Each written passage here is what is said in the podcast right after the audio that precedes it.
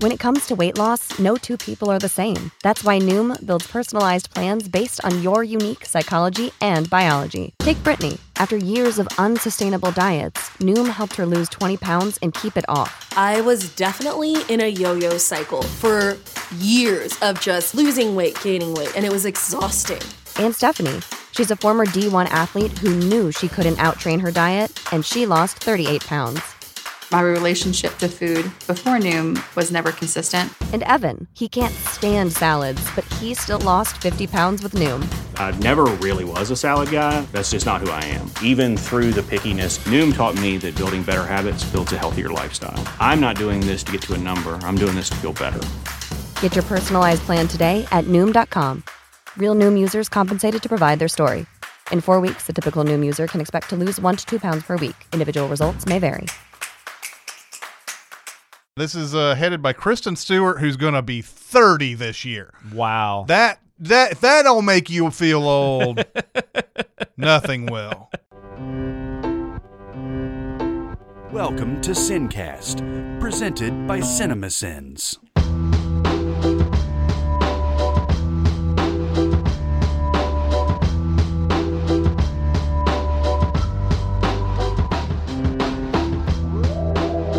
All right, everybody, welcome to the Sincast. This is Chris Atkinson from CinemaSins, joined by Jonathan Watkins of CinemaSins. Hello, hello. And today we're going to be doing a mini-pod. Water pod. Water pod. Kristen pod? Christy pod. Christy pod? Stewery pod? Water pod, underwater pod. Okay, whatever. It doesn't matter.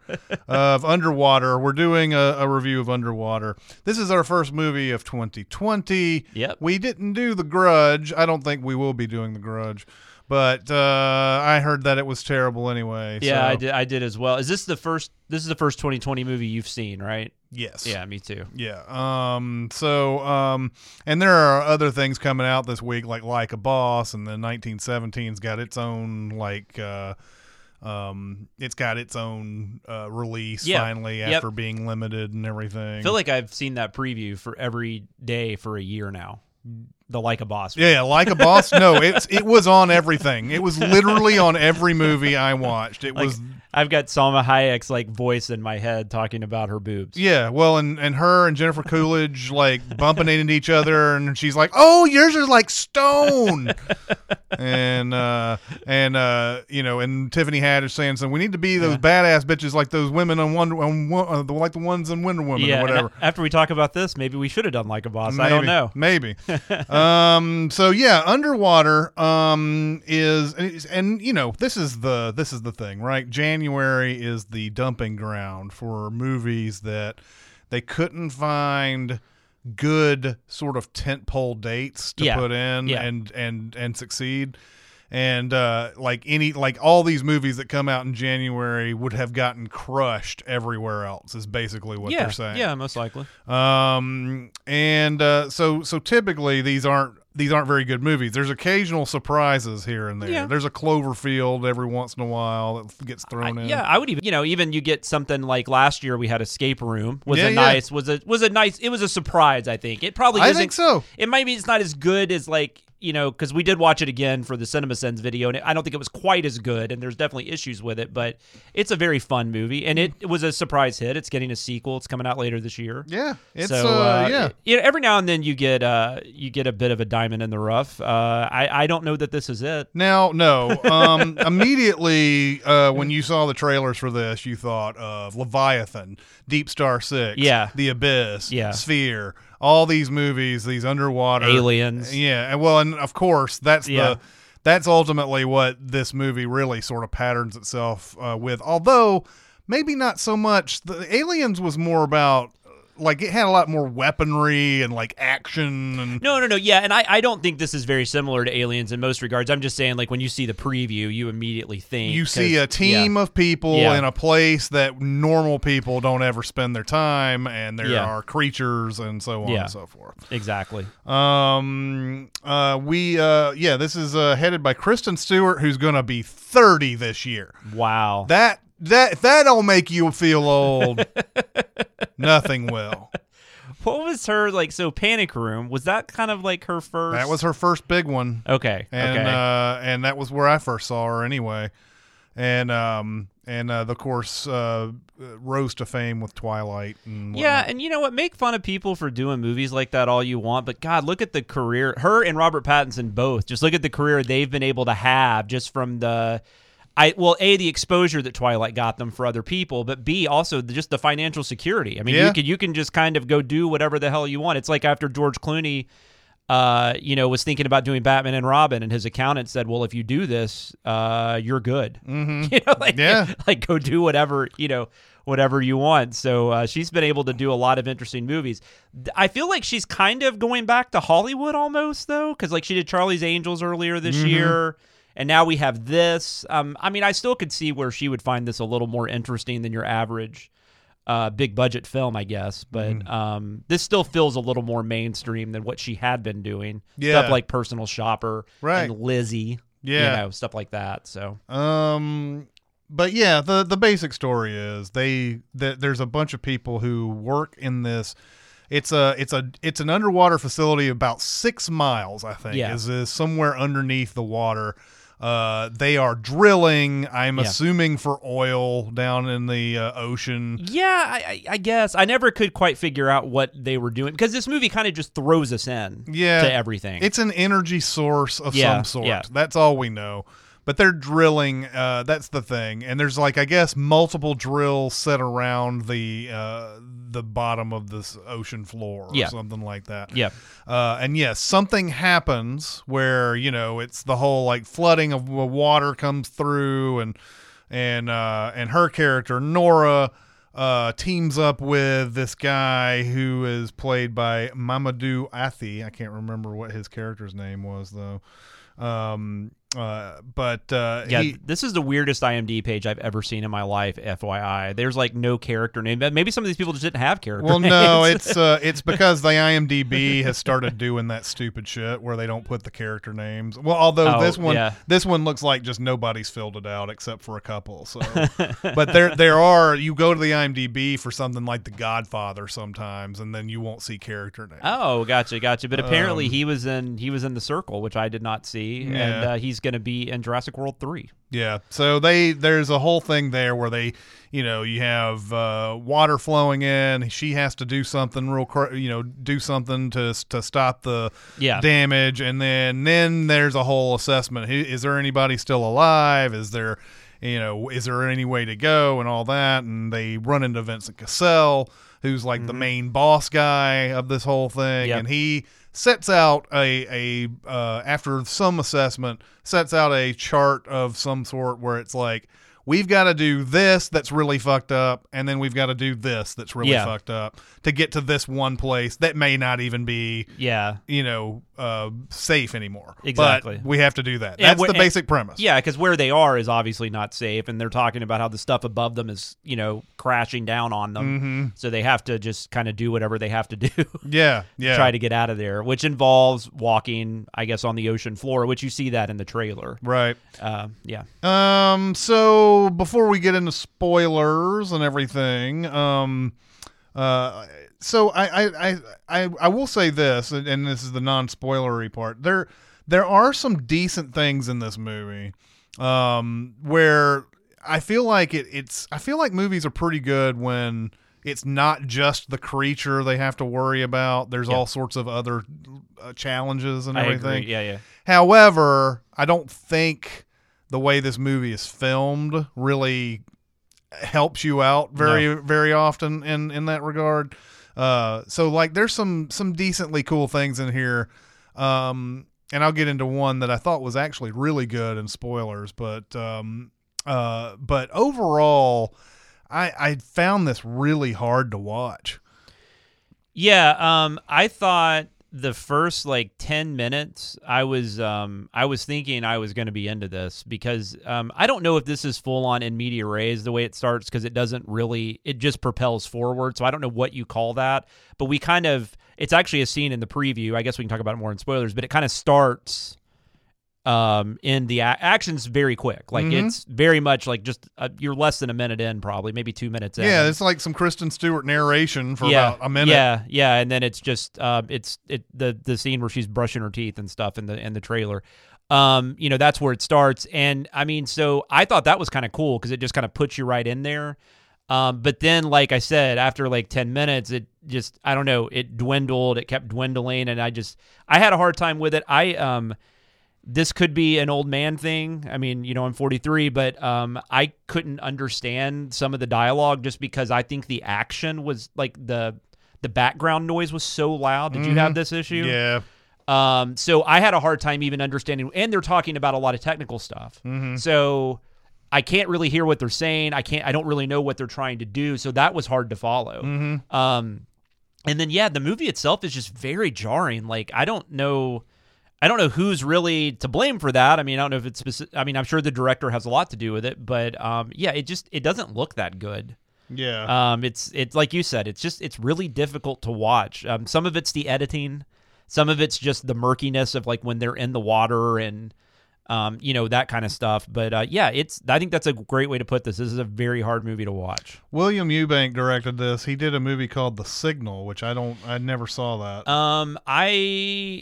Maybe that's the one I've seen. I've seen a movie called The Signal, but I don't know if that's the one I've seen. But let me see. That is. Yes, I believe this is the one I've seen. I think Lawrence Fishburne is in this. Yes, and this was also kind of a hard movie to watch. Olivia Cooke is in this too. Yeah. I don't remember much about it other than it didn't stick with me. Let's put it that way. It was just kind of one of those late night HBO movies or something. Grading this, I don't think this movie is just total garbage. There's some decent performance things. There's a couple of cool things. But on the whole, it's not a very good movie. So I'm going to say this is a C- for me. Yeah, I was back and forth. I mean, it just, because it kept getting worse as it went along for me. There are some decent scenes, and we'll talk about the creatures more in spoilers. There was some things about those that were interesting to me. But I'm going to go, I guess I'll go D+. I was thinking D, but I think you're right. It's not just... So I'm still going to go D+. So I can't quite get into C territory. I mean, I think we're both saying this is sort of garbage. Yeah, for sure. And in fact, I would be tempted to go down another grade even, but it's not like I like again, and you may others of you may have heard me say this before. I think once you get into D territory, you are in that absolute like you're almost getting to the room. That's how bad it's getting. Yeah, and I don't think it's quite there, but it is close to it because it's you know it's one of those. It's one of those where, like you said, I think there's elements of it that work, but talking about how it's hard to watch, I just think as a movie it fails. Kind of like Countdown. We talked about this with Countdown. It just and maybe there were some issues. Maybe there was some, maybe there was some studio interference. I don't know. I couldn't really tell. And I hadn't heard anything about that if there was, but I'm just saying that may be a possibility. But it felt like kind of one of those movies where it was tampered with to the point. And I think this is maybe moved once on, I don't know, but that also has to do with the Disney Fox merger. So that might have nothing to do with, even if they were going to release it at a different time. So I know exactly what you're saying. All right, let's get on to spoilers for this. No spoilers! Kevin Spacey is Kaiser Soze. He's Luke's father is actually Darth Vader. She's the sister and the daughter. They just No. I'm reading the books. All right, so... Where do I want to start on this? Well, this isn't spoilery. I talked about this somewhat in the non-spoiler, but the main takeaway I have from this, I don't know what it is, but action directors who are making movies like this are obsessed with cutting throughout the entire thing. Yep. And this has been a problem now for a long time. This isn't a new problem. You can go back to even I would say to the mid 90s, where the MTV style of editing is where it really started to come in. I mean, I think Michael Bay has a little bit to do with it. Michael Bay was a music video director who came in and started like, let's do them like music videos. But Fincher did too, and Fincher didn't do that. At least I don't remember him doing that. But I do believe there was that sort of that MTV influence, and you can see that in all these action movies now. It gets to the point where they're just giving you snippets of things to look at, and I'm like, okay, where's that? And then it cuts to something else before you can even decide where that's going to be. And it cuts to something else, and you're like, okay, wait a minute, where's that? I don't even remember this being established at one point. The place where they're at, all the things where everything is, or all this, it's just constant through this movie. There's a scene early on when they first start trying to make their way towards this, I can't remember what they called it, but it's, I guess it's some kind of, it's a vessel that's got like the escape pods on it and stuff, and I think maybe the vessel would actually take them up, maybe. And they're descending into the ocean so they can get to like the next point. And so they're all crammed in like this little circular area, and I don't know why you wouldn't just do like a wide shot or maybe a couple of separate shots, but instead it just cuts everywhere. And I mean, and then eventually one of the characters ends up dying in that scene because his mask cracks or whatever. Yeah, which, by the way, those fucking masks are so ridiculously tough. I know. Like, to think that there's even one that could crack like that, I know. It strains credulity by the end of it. Without something like hitting it or whatever, because, you're right, they fall and they do all kinds of stuff. There's a point where one of the creatures, like, wraps its fucking mouth around it. Yeah. And we're talking about these things have been smashing up the entire underwater thing.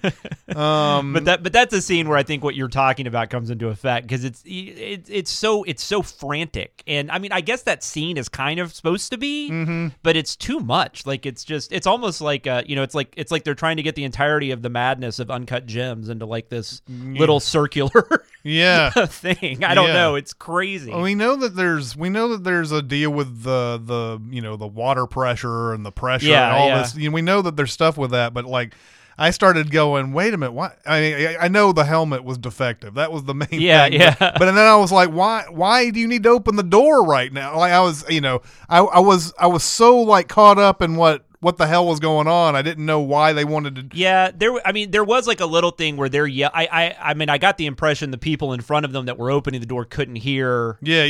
You know, it was a quick thing, but still, it's a crazy scene. And it's an interesting idea, because then after that, they're basically having Kristen Stewart and the other woman, they're having to...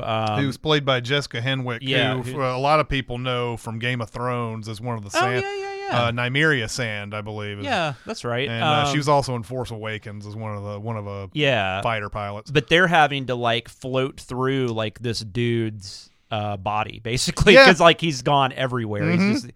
Which I guess that's what happens when you implode. I don't know. Yeah, I don't know. I haven't studied it. But anyways, that was one example of a scene where I was just so confused as to what I'm supposed to even be paying attention to. Just the other thing about the cutting, it's not just happening during action scenes. It's happening in the middle of lines.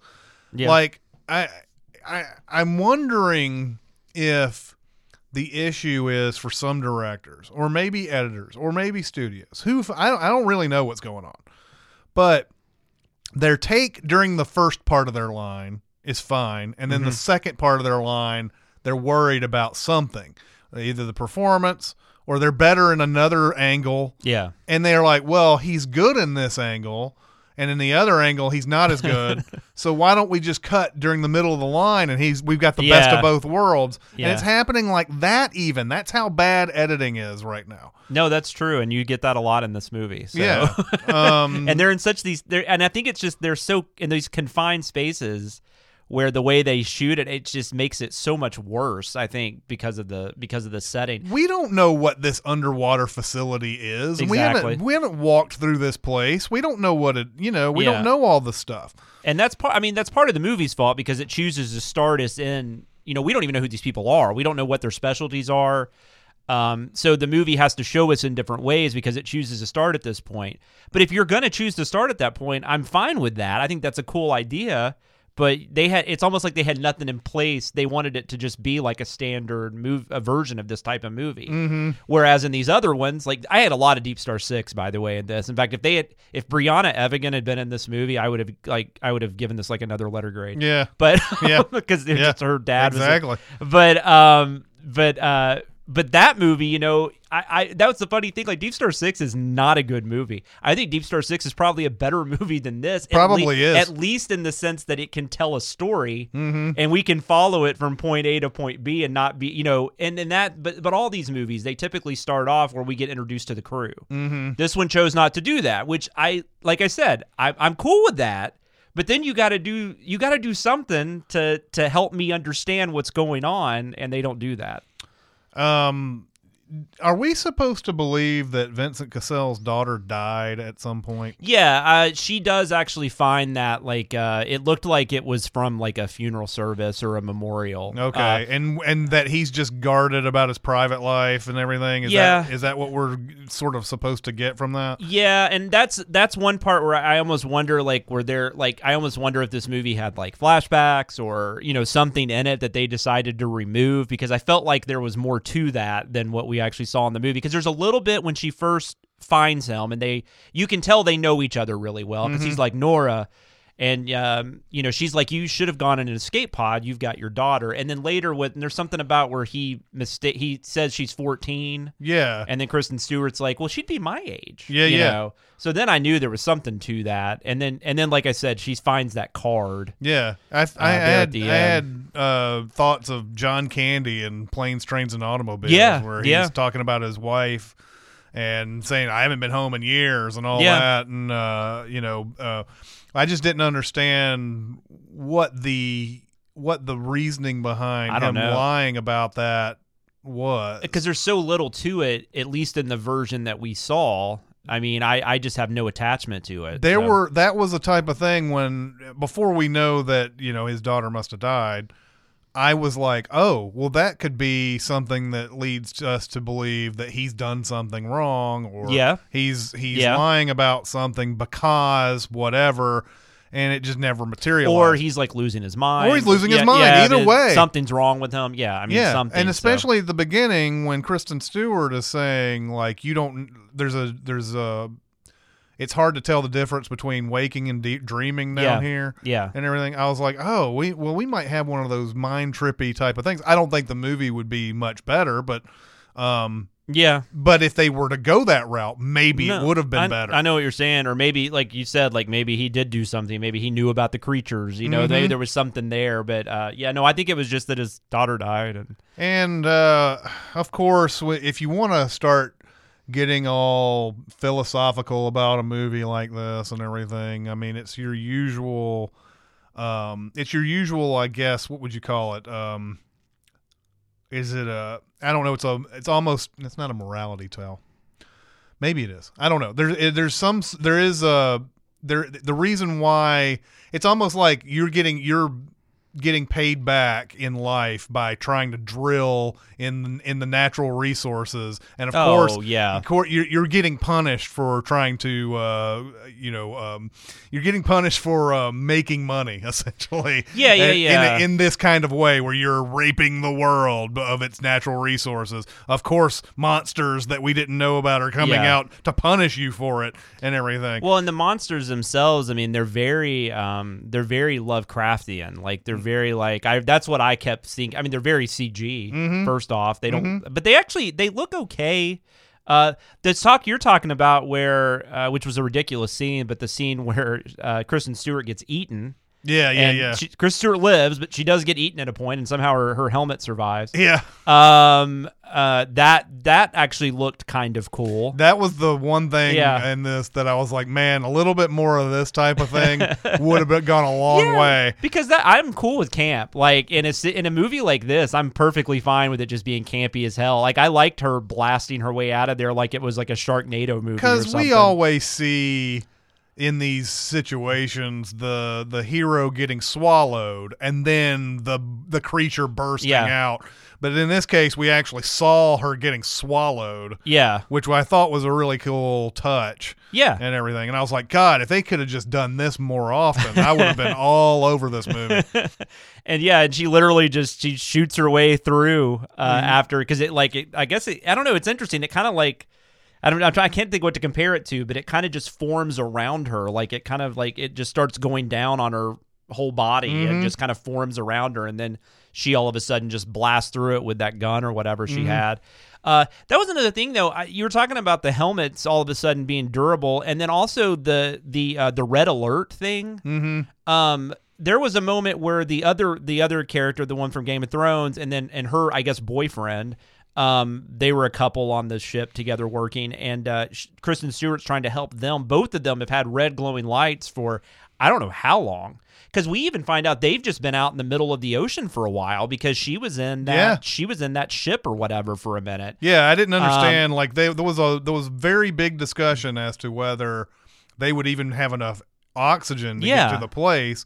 And then she's been in the part of the ship while they've been feared lost. Yeah, and then suddenly like she catches up to her, dragging her boyfriend through the, and it's like, oh, it's okay, it's they haven't lost oxygen. So I never really even felt like they were in that much danger, even though they were in an insanely dangerous situation. Somehow the movie screwed that up because it was like, oh well, they'll figure out. And even that whole scene, I mean, I swear to God, that helmet was blinking red forever. And I mean, I don't know how they made it into the back all the way to the shuttle or whatever they had to get to, because they had to go through the monsters, which that was part of that scene where she gets eaten. That whole sequence was actually really pretty well done, other than, I mean, the CG is a little annoying, but I've almost kind of gotten used to that, sadly. Yeah. But the idea of them having to like walk through these sleeping creatures that they know nothing about, they don't know how they attack, they don't know,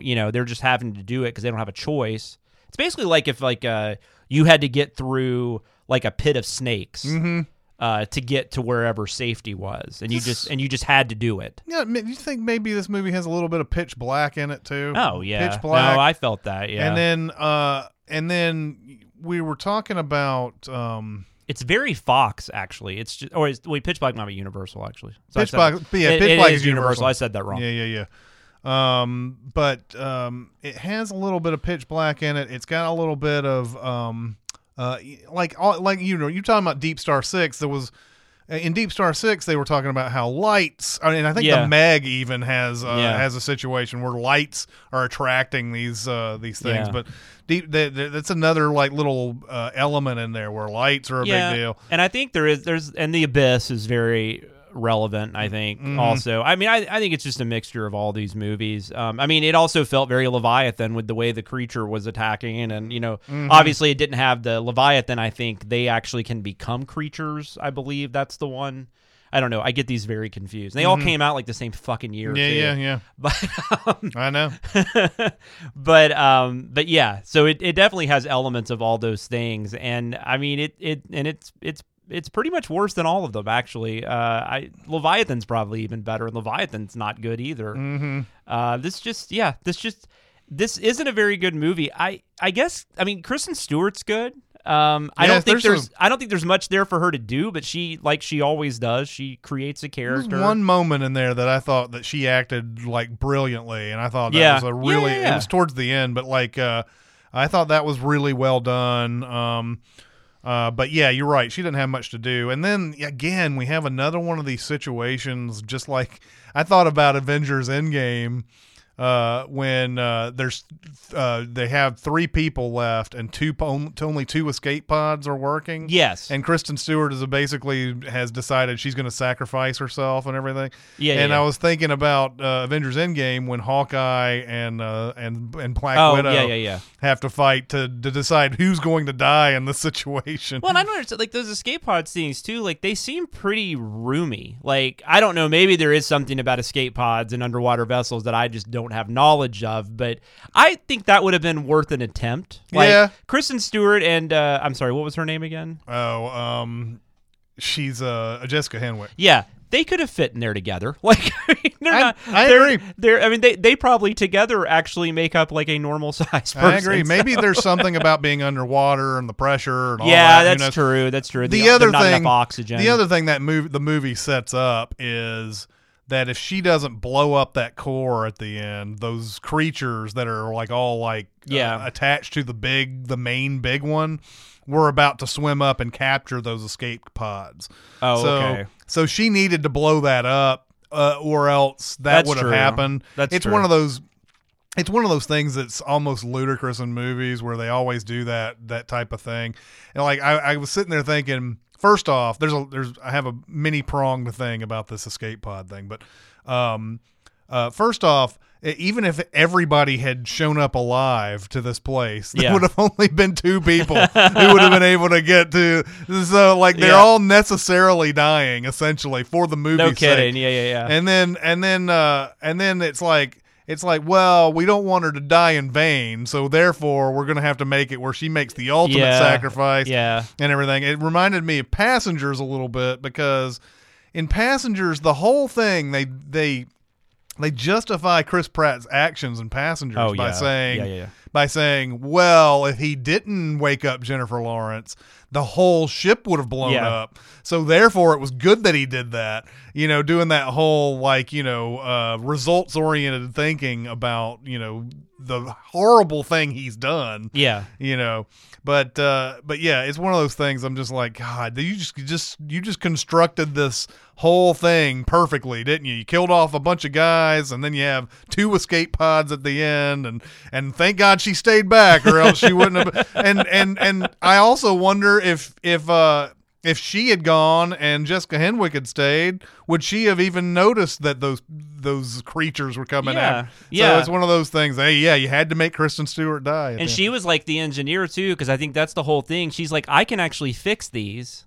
Yeah. So it's like, well, then why wouldn't you let her try to fix it real quick? Like, at least she can go take a look at it. It's not going to hurt anybody, you know? It's just one of those. It's just one of, you're right. It's like you have to, like, it's like Kristen Stewart's character. I mean, they set her up immediately as like the sacrificed lamb because, you know, she's got nobody to go back to, and except I guess a dog, and which she randomly mentions, named Jim, I think, or something. Yeah. But she's lost her fiance. I don't think she has any children or anything. So, and then the whole thing about those other two characters, they're together. So, well, that's another thing. What if one of them had died, and it's like, oh, we forgot. We haven't even talked about T.J. Miller being in this movie for like 10 minutes. Yeah. But what if it was like her and T.J. Miller? Would they have left T.J. Miller there? Yeah, exactly. It would have been actually interesting to see if there would have been a fight over the escape pods at the end. If you had more people. I will commend the movie for that. Like, they don't have the traditional. Just that asshole crew member that turns on somebody. Yeah. Like, I mean, T.J. Miller kind of comes... I mean, probably just because it's T.J. Miller, but he kind of comes off a little cringy, but... I mean, he even has a couple of moments where, like, when they lose Rodriguez, or I think it's Rodriguez, and maybe that was his name. Not sure. I don't know. When they lose the guy, he starts laughing, and they're like, "What are you laughing at?" He's like, "Oh, there was a joke that he always told that was really stupid," and then he tells the joke, and it's like an okay moment, you know. And you have a lot of those, but I just assumed like Miller was going to try to like get one of them killed to save his own ass or something, or somebody was going to do that. Yeah, and that never happens. Yeah, he's the only. I mean, it's one of those. Thank God, it was a mercy killing for his character, and in this mercy killing for us. Yeah. Because he's just one of those. Like, he all throughout this movie, the thing that just bothered me about him was just how many times he was like, he would do something where. He would pretend something was happening and be like, ha, just joking. Yeah, he's that guy. He's the jokester. I fucking hate that shit. Yeah, that was like, that's always the thing, you know, like in the Friday the 13th films, there's always the prankster. And I kept thinking, that his cry wolf type of thing was going to pay off in some way. where he was like, he just kept doing it. And then by the fourth time, he's like, oh my God, look at this, guys. And then like, everybody's like, eh, whatever. Yeah. And somebody dies because. Something like that. But they didn't pay that off either. He's just an annoying character. Oh, and his scene was bad too. His death scene, because you really don't, I never could even figure out what it was they were trying. Like, I knew they were trying to get to another place, but they didn't do a good job of making that clear, like why they could only go one at a time. They had to drag them. And then I couldn't really even tell what was, like, you saw something was coming up behind them, but I couldn't figure out what it was that got caught. Like something got caught, and then he got pulled back. And then there was a cool image where the blood goes into the helmet. Yeah. Which is a really kind of creepy imagery. Mm-hmm. But there were a lot of stuff like that. There was a lot of stuff like that. Yeah. There's a point where they're going down that one thing, and there's like, I guess, some wreckage or something in the way. And Vincent Cassel says something like, it's too tight for us to fit. And Kristen Stewart's like, well, I'm the smallest. Let me go. And then she goes down in this thing, and there's like, it doesn't, they all end up going the same route she goes. Yeah. She doesn't do anything to knock wreckage out of the way or anything like that. She just goes in and says, okay, I'm in here.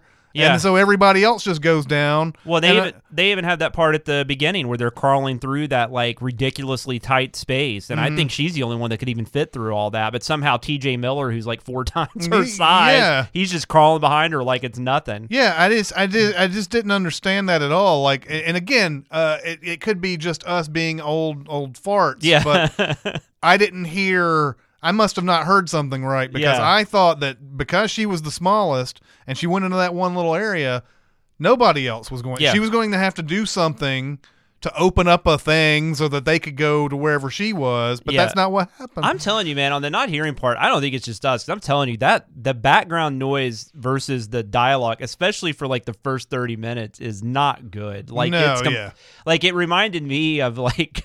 going a little behind the scenes, it reminded me of us getting an edit where we have there's too much background noise over narration, over Jeremy, and that's exactly what I was thinking. Like, because I was like, God, I cannot hear what they're saying. I need subtitles now. I think you're right. I think there's been some, especially in movies like these, there have been a loss of the art of the whatever it is. If it's the sound mixing, I'm assuming. Yeah. Where they're trying to, I would rather hear the people talking than any loud noise that is supposed to get me involved in the movie.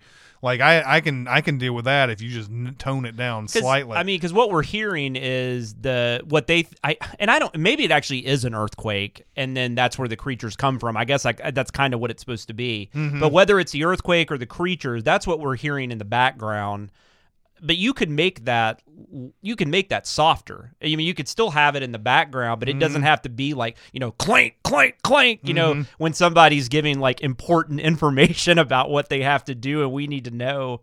And then of course you've got stuff exploding around them and like, computers, sirens and alarms, and it's too much. Yeah. Just the sound guy just went overboard. He was like, I don't know if they did research on these like underwater labs. Like, this is exactly what would happen. Well, and you have so many different things too, where you have the people who are doing the sound mixing. They're listening to it in their studio, and it's at their perfect whatever it is that they. And plus, all these people who worked on the movie, they probably have read the script and seen many takes, and they probably know what's being said, and they don't even think about. Yeah, exactly. Oh, they can't hear that. But then not only do you have a final sound mix, but then it goes into movie theaters where they have their own sound setup and everything, and you don't know who. And that could definitely be part of it. Yeah. I mean, it could definitely be your theater situation. Some people might listen to this and be like, I had no issues. Yeah, so, yeah. Good. Glad. Yeah, good for you. Good for you, fuckface. And I'm sure there's things we miss, because I feel like that's the biggest comment we get is, man, you guys must not have been paying attention to this movie. When we say we don't know things, but I'm doing my best. Yeah, I mean, we're watching it one time, we're watching a million other movies and along with it, and then like when it comes to review something. Yeah, and I mean, this movie isn't really hard to follow in the sense that like, I mean, you get the basics. They need to get from here to here to survive. But all this stuff in between, it's just, it's hard to tell where they're, where it's hard to figure out where they are, like in location wise. I thought the way, when he showed the map, it looked to me like those walkways were covered. Mm-hmm. And they were just going to go to like three different stations. And then once they got to that final one, that's when they had to get in the water, and then they just had to walk across. But they actually got in the water pretty early. Yeah. And so I didn't understand that. Like, I was already lost. And it could be one of those things where they the plan was to do that, but something was broken or something. I don't know. Yeah, who knows? Yeah. But I don't know if there's too much else to talk about, but it's just, I mean, I don't know if it's really a wasted opportunity. I don't know what exactly makes this a better movie, but it is a really good. For the most part, it's a good cast. Kristen Stewart's really good. I like Vincent Cassel. Ocean's 12. Mm-hmm. I believe the former Mr. Monica Bellucci. I don't know if he's still married to her, but he's actually in a really cool movie too. For some reason, I was thinking about this last night when I was watching this, because he was in a movie with Jean Reno in like 2000, 2001. I think it's called Crimson Rivers. Mm-hmm. If anybody wants to look for that, little side note to an underrated gem, maybe. But no, I like him. I don't really like T.J. Miller, but you know, he is what he is, mm-hmm. and the rest of the cast was fine. By the way, Vincent Cassel no longer with Vincent Monica Bellucci. I thought that was right. 2013. Yeah. I did not think they were together anymore. But he's very memorable, I believe, in Ocean's 12. Yes, he is. Yes, he is. Is he like the Frenchman, or what is it? Yeah, he's or something. I think that's about right. But yeah, he's the guy whose the Ocean's team is going up against. The Steal a Jewel, and he goes through that. He has that big dance sequence with the laser lights. But yeah, so anyway, we didn't like this 2020. In fact, there's not very many movies that I'm excited about seeing in January, but we'll do what we can. Yeah, exactly. All right, what did you think about this? Go to Sincast presented by CinemaSins on Facebook. We're also on CinemaSins Twitter, Music Video Sins Twitter. We also have SoundCloud and Discord. If you want to go to the Discord, you can go to Facebook and ask for a link on the private messages, or you can go to Reddit and go to the right side of the page and find a link there. Jonathan? You can reach me on Twitter at Sam Loomis 13, and you can also hear me every week on the Behind the Sins podcast with Danae Hughes and Aaron Dicer. All right. Well, that'll do it for this mini pod. It's Chris Atkinson and Jonathan Watkins. We'll see you next time. Thanks for listening. Comment on our episodes on our SoundCloud page. Check us out on YouTube, Twitter, Facebook, and Reddit. And be sure to visit cinemasins.com.